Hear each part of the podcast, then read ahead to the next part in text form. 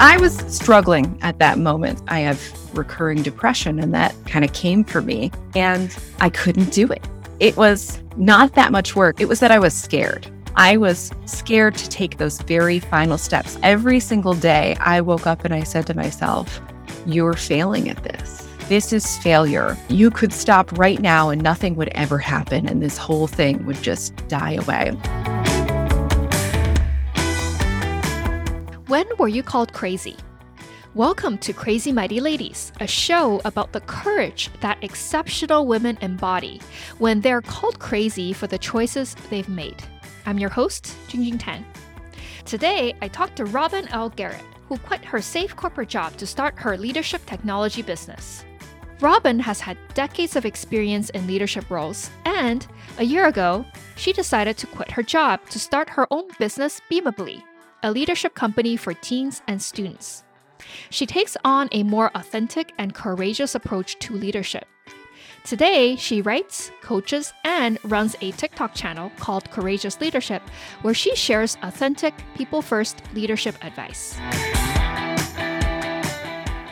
So I guess one would probably describe me as a bit of a bossy child. I did a lot of creative things as a child. So I was doing art and music and drama, a lot of different things like that. And what I really loved was doing different things, new things, new experiences. I'm the type of person mm. where if I have to choose between doing something that I've done before and doing something that's new, I will usually do the thing that's new because I, I find it kind of exciting to be in that discovery process. So that was me as a kid. I did so many things. When I was little, I did sports, plays, karate. And then when I got to be a teenager, I was really focused a lot in the arts. And I had a lot of leadership positions there. I definitely was drawn towards leadership. I was the type of person who I would come into an activity and take it over. And at the time, I was probably fairly aggressive about it. But what that translated to in my later life and in my career was I was just interested in bringing things together, bringing people together. And I was also really interested in how do we make things better? How do we make things mm. better for the people? And how do we make whatever it is processes, products, something how do we improve it? If there's an opportunity to improve something, I just, I'm so tempted by it. Absolutely.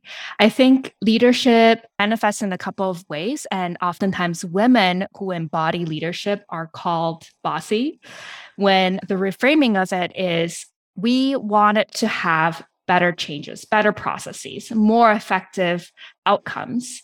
And I wanted to actually transition us a little bit into your professional career. So, how did you first transition into a management or a leadership role? Yeah, I became a manager at 22 years old. Wow. Yeah, it was, it was, I guess it was not surprising, but it was definitely an experience. So I graduated from college in 2008 and it was a interesting time then. So i remember going on so many job interviews going on some interviews that were frankly sort of predatory trying to take advantage of candidates because it was such a difficult time economically. But eventually i did start a job and my background was in english literature so i had been looking for an editing job. And this job was sort of a hybrid between project management and editing and that was what I was responsible for. But if you fast forward maybe 12 months, I was running multiple publications. I was sort of the de facto editor in chief of those publications. And this was a time when digitalization was still sort of a foreign idea for businesses. They knew they needed to do it, but there were not people, certainly not at this organization, who knew how to do it. So I was very passionate about that. So the next thing I know, I am head of digital, head of the web division for this organization and just trailblazing away, trying to push through as much change and as many new things as possible. It was a lot of responsibility. So I have always taken responsibility like that very seriously. And so you asked about was I drawn to coaching? I am not a coach. I don't consider myself to be a coach. I only really I do coaching with people that I mentor and I do it on special request. But I've always felt that it was extremely important for me to think about the people around me. When you're a leader, you're not just it's not a position of privilege. Many people think of it that way is that you have all these people at your service, right? But I pretty aggressively practiced servant leadership. I had a really wonderful mentor who I still work with and I still really appreciate, who taught me a lot about what servant leadership could mean. Mm-hmm. And that continued to shape me. So I had all of this energy, my bossy energy that I had brought with me from my childhood and my natural personality. And what I've done is try to shape it to be as helpful as possible. I want to do good things. I want to make not not make a difference in the sense that I want things to be all about me, but I want things to be as good as they can possibly be. I want to see positive change. Mm, I love that. I love your framing of servant leadership. And for listeners who might not know what that entails, can you give us a little bit of insight into what is servant leadership? Yes. So, servant leadership, there is a, a formal definition, but the the gist of it is it's sort of upside down compared to what you would think of traditionally. So, a traditional leader is a person who sits at the top. They make all the decisions and everybody leads up to them. So, all of their ideas, all of their efforts, it all goes up towards the leader to benefit the leader. In servant leadership, it's flipped. So, you have a wider crop of people who are generating ideas, who have power. And the leader is at the base of that. And the leader's job really is to make sure that each person has what they need to be successful. Are they safe? Do they have resources? Are they okay? Do they know everyone? Do they know what to do? So it's really a support role. And I think in the last 20 years that servant leadership hasn't just become sort of a niche topic. It's really become necessary because the pace of change is so rapid that businesses who think they can just have a couple people in these privileged positions making decisions for gigantic organizations and the public at large. Mm-hmm. It's it's sort of it's putting yourself in denial. It's impossible for a tiny number of people to do that. You have so many perspectives. You have so many different opportunities out there. If you are just keeping all of that power up at the top, you're really cutting yourself off at the knees. You're denying yourself the opportunity for more. Absolutely. And so it sounds like servant leadership is empowering people to do what they do best. And the leader is really behind the scenes to facilitate, to make sure every team member has what they need. Yeah, it's not about me, it's about them. What can I do for them? That's one of the questions that I always ask in small groups and individually is what do you need from me? What can I do for you? Absolutely. So, thinking back, you were 22 years old. You just became the editor in chief. This is your first leadership position. And back then, were you using servant leadership as a lens to lead, or was it a different flavor? No, I didn't know that. And actually, this is a great question because I made a lot of mistakes back in those days. And one of the mistakes was I emulated people that I thought or that I had seen in my life that were in leadership positions. Right. So, something that I did in my early career that I absolutely do not do anymore is try to operate from a position of strength.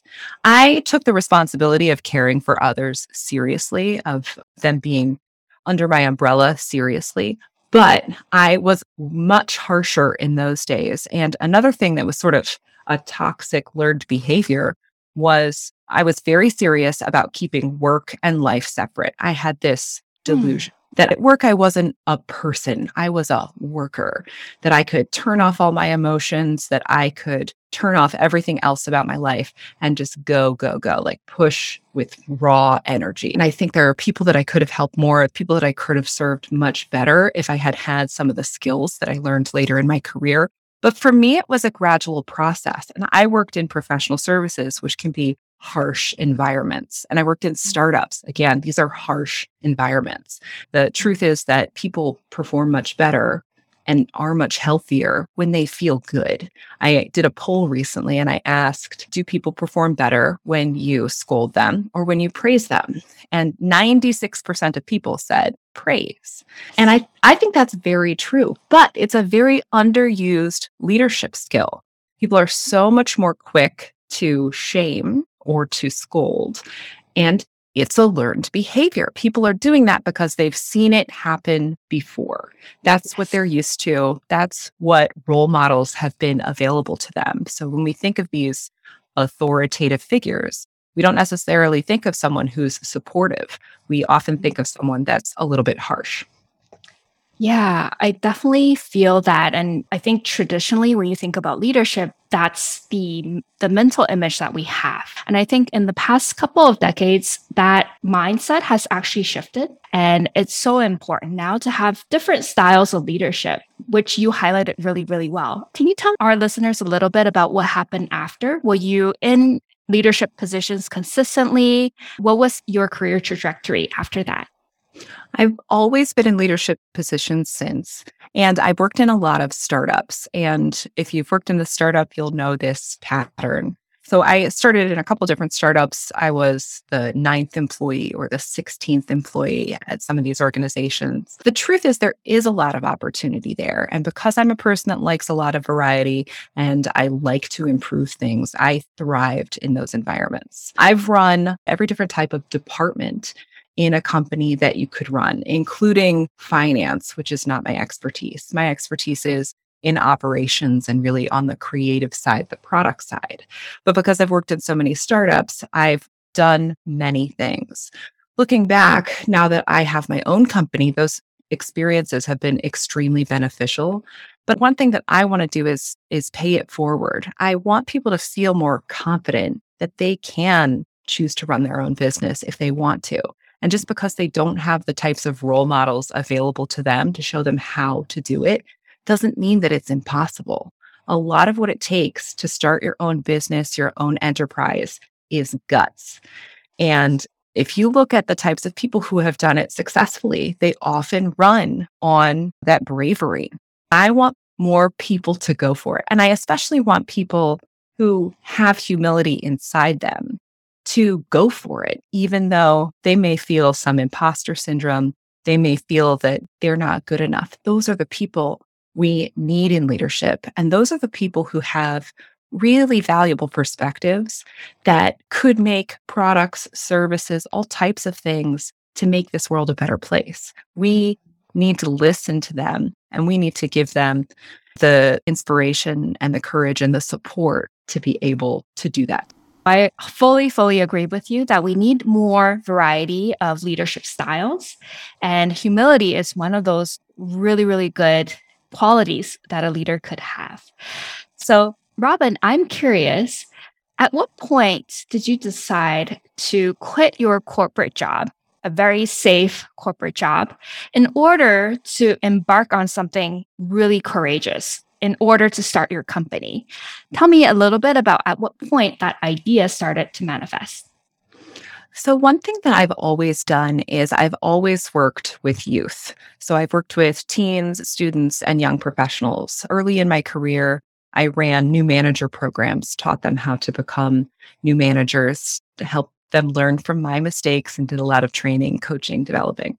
One thing that I wanted to do with my new company was I wanted to focus on youth, people who were early in their careers, who wanted to make a difference in the world, but needed support. They needed skills, role models, resources, workshops, opportunities to grow. So that's why I'm really pleased about my company. My company is Beamably. Our goal is to help people get that courage, the courage that they need to change the world. And it was a process. That is how eventually the book came to be and the workshop that I'm working on now.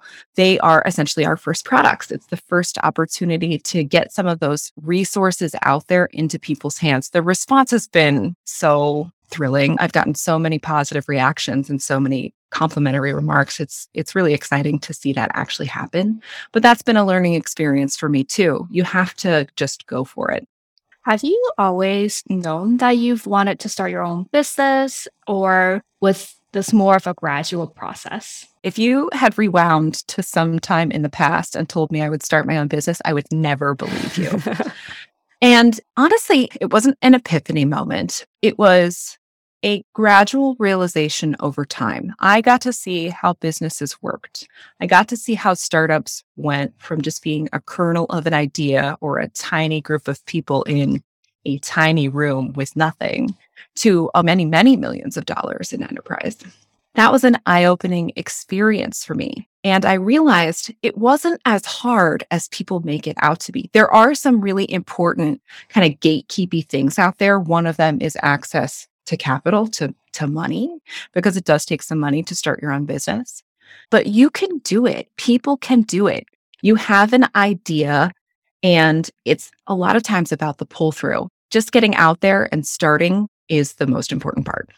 Absolutely. And Robyn, I really love the courage that you had at the time to make this big shift. You mentioned that you've had over time, you started fostering this idea of, hey, maybe I could be starting my own business. What was the turning point that pushed you to make that happen? And what was that process like? So, Honestly, it was burnout over the course of the pandemic and so many other things that have happened in the world and in my life, including putting my children through virtual school, which was probably akin to hell on earth if I was really to compare yeah. it. I was exhausted. So I was working as hard as possible to make things happen, to serve people who were under my purview, to grow things. That was something that really mattered to me but it felt a lot like spinning my wheels. If I think about it, I think about the ideas that I had, the vision that I had, that what was important to me, my values, those weren't being served. I was giving all my creativity away. I was giving all of my energy away. And so I made a decision that that was going to stop. I started reinvesting that creativity and that energy into my own idea, my own vision, and it's been life changing. It's been really exciting to be able to have time and to be able to just have the brain power to actually do something that's important to me. As I'm hearing you say all of that, a lot of it is resonating. You mentioned creativity, you mentioned energy, and those sounded like those were the values that you wanted to align your life towards. So, Tell me a little bit about how were you able to have the courage to take that step? It is not easy to be changing your career from something that is very stable, very comfortable, something that you know, to something that is unknown, risky, and unstable. So, what was that process like for you, and how did you find that courage to take that step? So, I am a creative person. And it's sort of funny for me to say that because I've actually never said that over the last many years. I was scared to say anything like that. I always was trying to be a business person. I was trying to be serious and organized. I practiced zero inbox, meaning there were no emails in my inbox ever. And what a silly thing to be proud of because it was actually just sucking up tons of my time. So, something that I've realized as I've kind of made this breakaway is that I was molding myself in the extreme. I was taking all the good parts of me, but I was either tamping them down or restructuring them to make them palatable for the corporate environment. I was living in someone else's world and I was following their rules. As I've come to realize, I really have always been a creative person, all the way back down to when I was a kid. I loved doing creative projects. So I was finding those opportunities, but they were very, very small. And the majority of my time and my life was consumed by things that I wasn't excited about. So since kind of getting reacquainted with my creativity, I've discovered just how much I was changing myself to fit into those environments. I've had feedback in the past where they say, "Oh, it, it sometimes it seems like you wear a mask." And at the time I I I struggled to understand that, but as I look back at it now, it's absolutely true. It's not that I was doing it on purpose or because I was embarrassed or anything. It's because that's what I felt like I had to be. Hopefully, people out there will understand it. The idea of maybe you have a work self. And so when you come to work, maybe your voice is different. Maybe the words you use are different. Obviously, most people dress differently. Those are all little costumes, little facades that we put on. And then we get into this topic of professionalism. Now that I've broken away, I can see professionalism for what it is. It's not a set of values that benefits all of humanity, it's a set of standards that restricts access to power and separates the powerful from the powerless. Mm. And that's just absolutely not what we need in this world. We need more people with access to power. I can see the creativity, the value in every person. And the people who have chosen to not see that and to restrict it tend to have a ton of power, but that is rapidly shifting. It's the people with the right perspective who are in touch with their real self. They're more authentic. They're driving off of a perspective that means something and that is real for people. So it's not just this broad, you know, blandly colored nothingness that we all have to live with. It can be full of vibrancy and personality. It can be real. And I want there to be so much more of that. And that's what I'm trying to encourage when I work with young professionals and students. Hearing you talk about your journey made me realize that there were a lot of transformations that happened in that journey it required transformation from something that you were comfortable with to something that is unknown, something that you know deep down is the right path, but it definitely took a lot of courage. How were you able to find that courage? Were you able to do that through journaling, through support systems?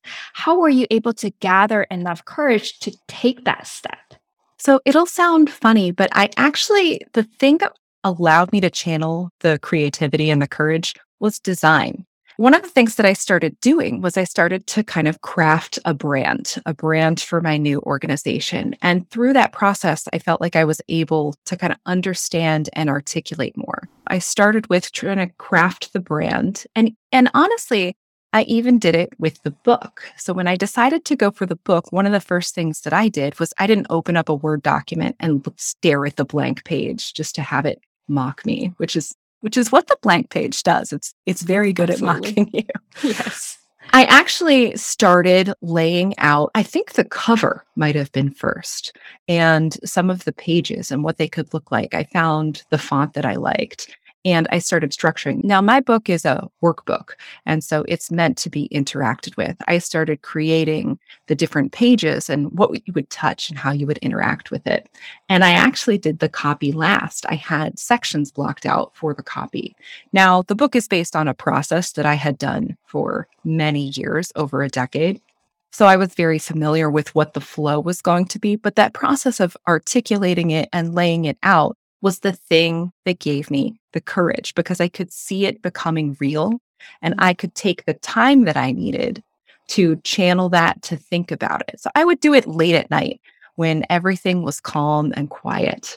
Getting in there kind of with my hands, laying it out and starting to manifest it, make it real, that was a huge turning point for me. And as I could see it becoming real, you know, I'm certainly a person that struggles with imposter syndrome. I think most of us are.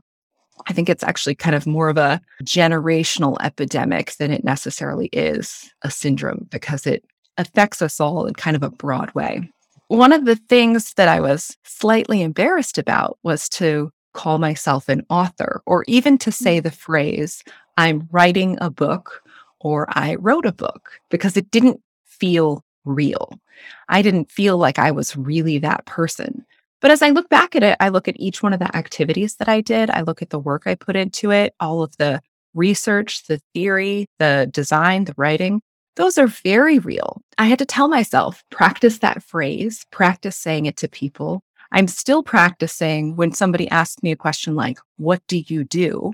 how I answer them because I, I still struggle to take myself seriously as someone who is off pioneering their own thing. It's very tempting to to tamp down that description to make it as vanilla as possible, as opposed to kind of really own it and take pride in my bigger vision, my bigger goal.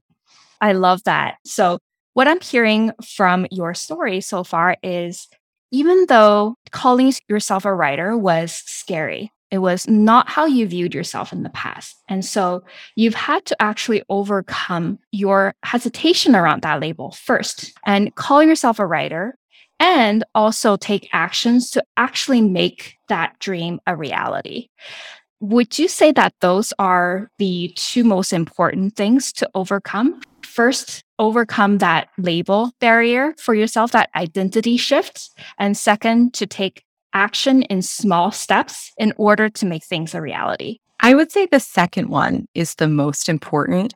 And frankly, I would say that the first one, the self perspective, is something that might take a long, long time. Just starting doing something is transformative.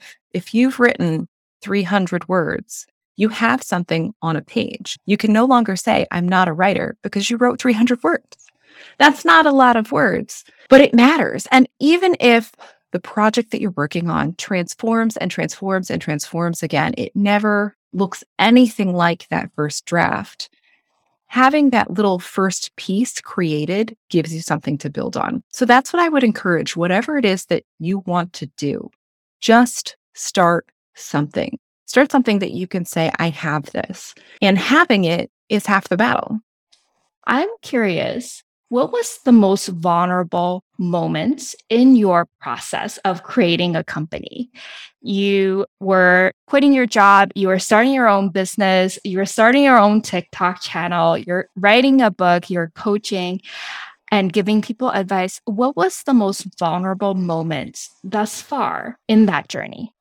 So it's confession time. There's a thing that happened that I'm not proud of, but it, it is very real. So I had finished the book. I finished it before Thanksgiving. And the next step was to just send it out for proofreading. And then the step after that was to make the proofreader edits and then to upload it and send the manuscript out there to be published. And I was struggling at that moment. So I had had a, a, nice couple of months where I was feeling highly energized, but I have recurring depression. And that kind of came for me in the winter months, as it often does and I couldn't do it. It was not that much work. I'm sure people have experience with this. It wasn't a time thing. It wasn't that I didn't have the time to do those actions. Is that it was that I was scared. I was scared to take those very final steps. I had written everything. I had done all of the layout. I had reviewed over and over again. And I had even sent it to the proofreader, paid the proofreading fees. I had the edits. I couldn't open the PDF with the edits. I was too scared.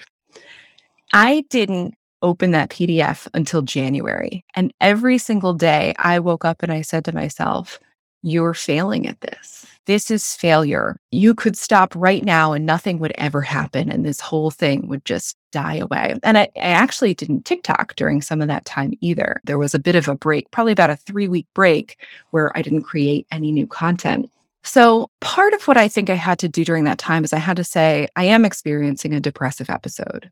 I am not in the right place at this moment to proceed with this project. That doesn't mean I'm not going to proceed with the project. I did feel like a failure. I was hard on myself every single day about it.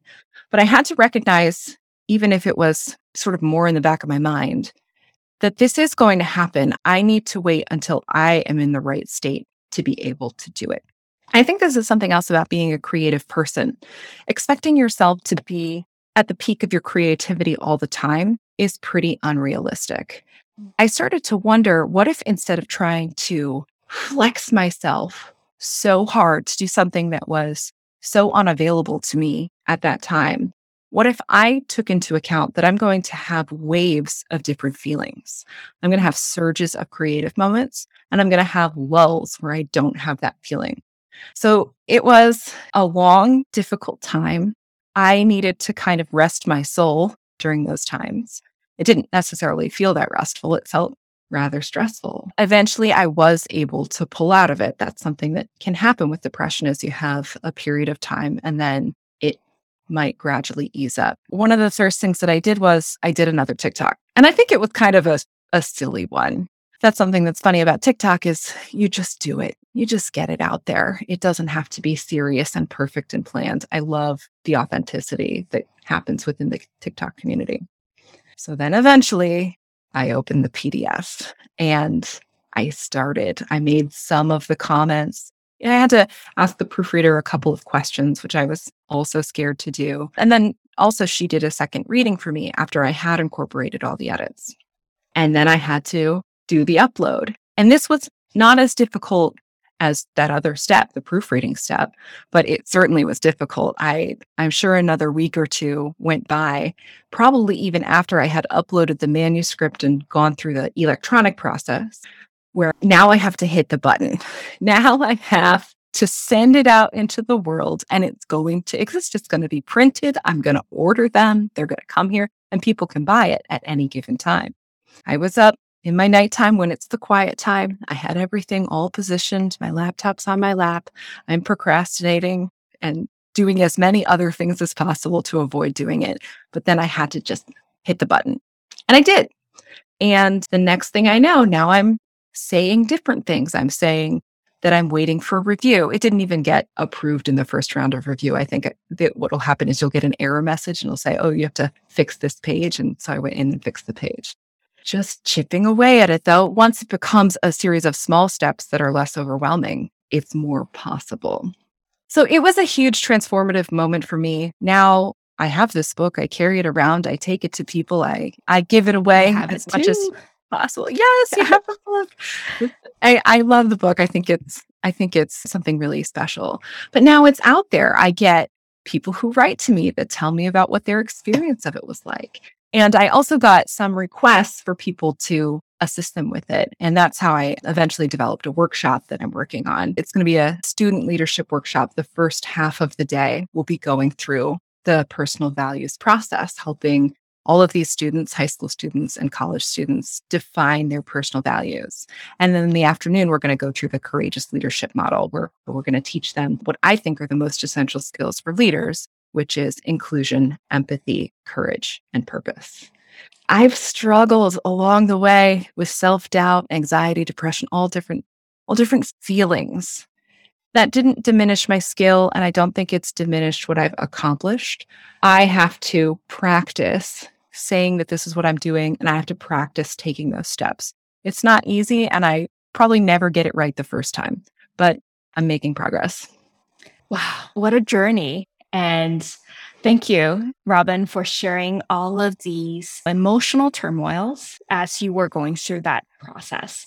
I'm sure that the same emotional barriers are what a lot of people go through. So I'm curious, how were you able to come to realize that you were procrastinating because of these internal negative emotions that you were feeling? How did you come to that realization? Therapy. Very helpful. I, I knew all along that I I've gone through therapy for multiple years in my life. I went when I was in my young 20s, which was a really important experience for me. And when I decided to make this change, I think I started seeing a new therapist back in October. And I have another little toxic habit that I did, which was even when I was in kind of like the deepest part of the pit, I was avoiding going to therapy also because I wasn't mm-hmm. ready to talk about it. I've been around the block a couple times. I've seen what these cycles can look like, and I can recognize when I'm having these long ranging shifts in how I feel and what that is, that it's not going to last forever. One of the things that actually I went back and forth with my therapist on was, oh, is there a is there a structure that might work for me? Can I follow this set of rules or this set of practices? And actually, we worked on this together. That was the opposite of what I needed forcing myself into a box or a structure had scary feelings for me. I hate that feeling of being constricted, restricted. So trying to force myself, it was actually giving me sort of flashbacks because what I had spent my many years of my career doing was forcing myself into a box. Mm. And now hmm. that I had decided I don't want to force myself to be in that box anymore, trying to force myself into some of those structures it was triggering for me. So instead, what I said was, I'm going to embrace who I am. I'm going to figure out how to work with my natural rhythms and my natural abilities, my natural personality, who I am, what I have to offer. And so instead of trying to force yourself out of depression, which doesn't work, I'm going to wait. I'm going to give myself leniency now. And here's what's really funny when I look back at it, when I first started, I made a plan, an 18 month plan for how I was going to establish a new business.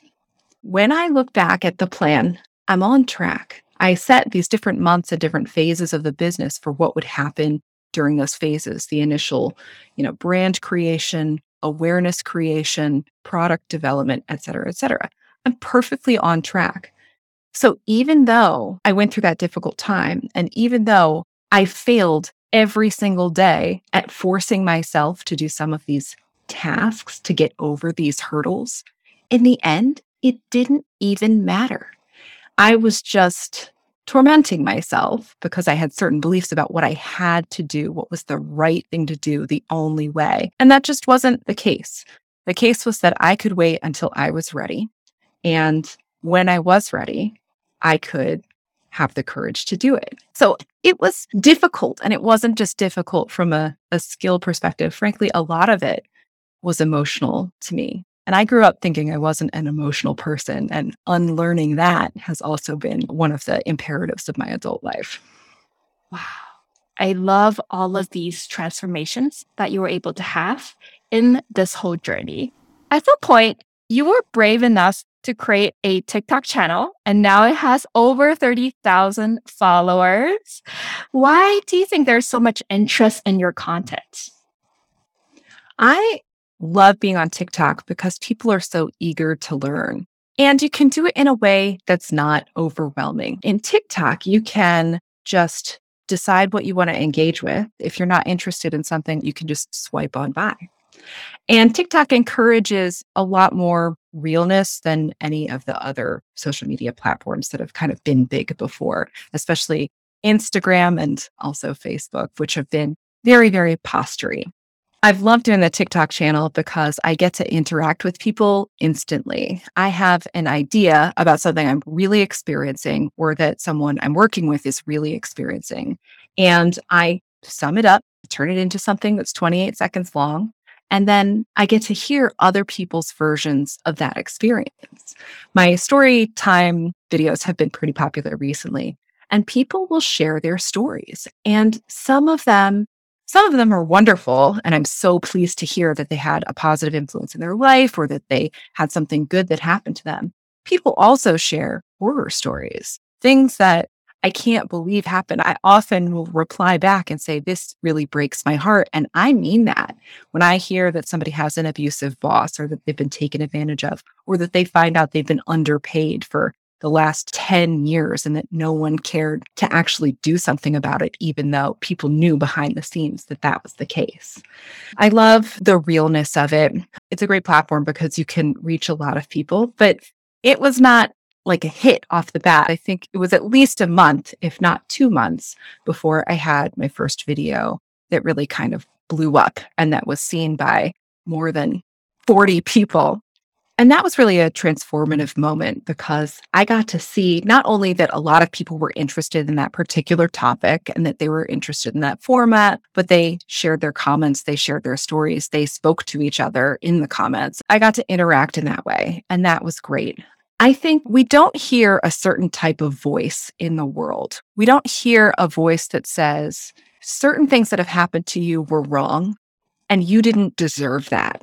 And I see you and I recognize that you have a lot of value. I respect you as a person just because you're a person, not because of the quote unquote value you bring to the table or whatever else. One of the things that I've said a couple times on there is there doesn't need to be a reason to do the right thing. You can just choose to do the right thing.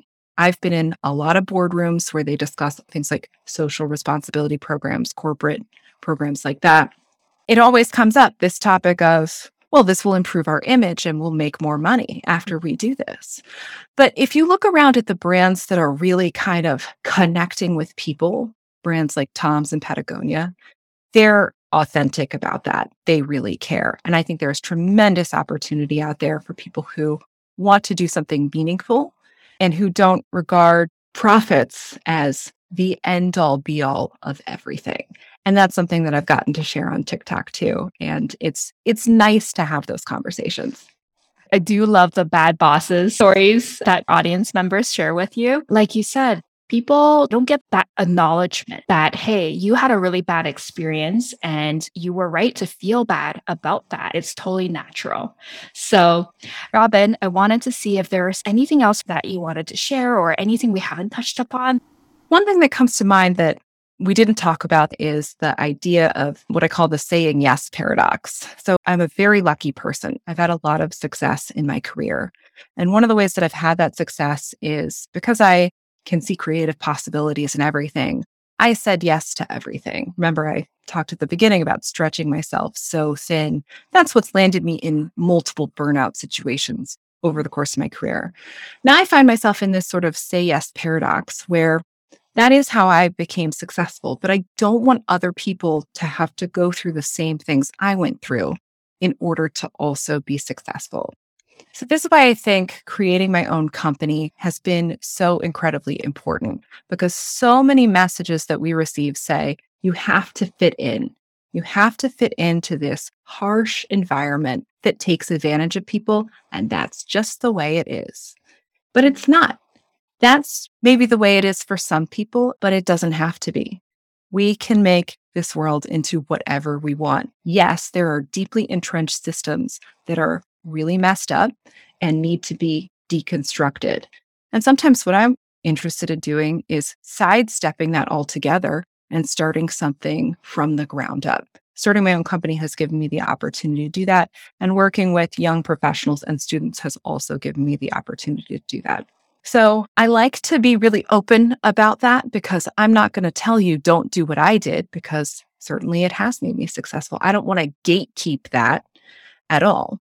But I do want people to feel like they're valid, that work life balance is valid and important, that they were not put on this earth to be workers and to serve someone else, but that they have value, their perspective has value. If someone's not valuing them, that there are lots of other opportunities out there. You don't have to push yourself all the time. You can aim for just being at a point of stability that is right for you. You don't have to push yourself to work so, so, so hard. You don't have to fit into somebody else's box. You can make your own environment. Or if that's not right for you, you can just choose to feel a certain way about something. So there is more choice out there than people want to say. People, especially people in power, will tell you. They'll tell you, you have to go this way. You have to do this thing. You have to be professional. You have to follow our rules. Otherwise, you're not valuable. But really, all they can say is, you're not valuable to them. And if that's what their values are, then those people aren't valuable to me. My takeaway from what you shared is be kind to yourself because we have inherent values that may or may not fit into a corporate structure. But from your story, we're able to see that everyone can define their own paths and really align their careers and their pursuits, their creative pursuits towards those values. And I think that's what really comes through for me in this workbook. So, Robyn, for the audience members who want to find your book, where can they find the Be True to Yourself workbook? Yeah, so it is on Amazon. It is available now. It's $12.95 and it is called Be True to Yourself, the Personal Values Workbook. You can also search for me, Robyn L. Garrett. I have a website, which is robynlgarrett.com. That's Robyn with a Y. And then you can also check out the Beamably website. So that's beamably.com. That's my company. Like I said, we have launched the book as our first product. There were so many people who helped with the book, who contributed in a variety of ways. It really is a bigger team than just me. And then we're launching our very first workshop. We are building a really amazing technology that's going to teach people lots of great personal values skills and leadership skills. And then if you want to follow along on TikTok, it's at Courageous Leadership. Amazing. Thank you so much, Robyn, for sharing your journey. And I could tell that it took tremendous courage to be able to transform your life from being at a safe corporate job to actually pursuing your own business where things are less defined but are more fulfilling. Thank you so much for being an inspiration to folks around the world who may be going through a similar journey and similar turmoil. And it was really helpful for people to hear about how you were able to self reflect, how you were able to overcome these internal barriers. So yeah, thank you so much, Robyn. Thank you. It's been wonderful to chat with you. I'm just a person, right? Those people that that share those struggles, they're inspiring to me too. Absolutely. So, thank you so much, Robyn, for inspiring us in your journey. And thank you. Thank you. And thank you to everybody who listened. You've been listening to Crazy Mighty Ladies. The music in this episode comes from Lemon Music Studio. please subscribe to the show on your favorite podcast provider, be it Apple Podcast, Google Podcast, Spotify, or Amazon Music. And if you feel mighty, please leave us a review. You can also follow us at Crazy Mighty Ladies, all one word, on Instagram and TikTok.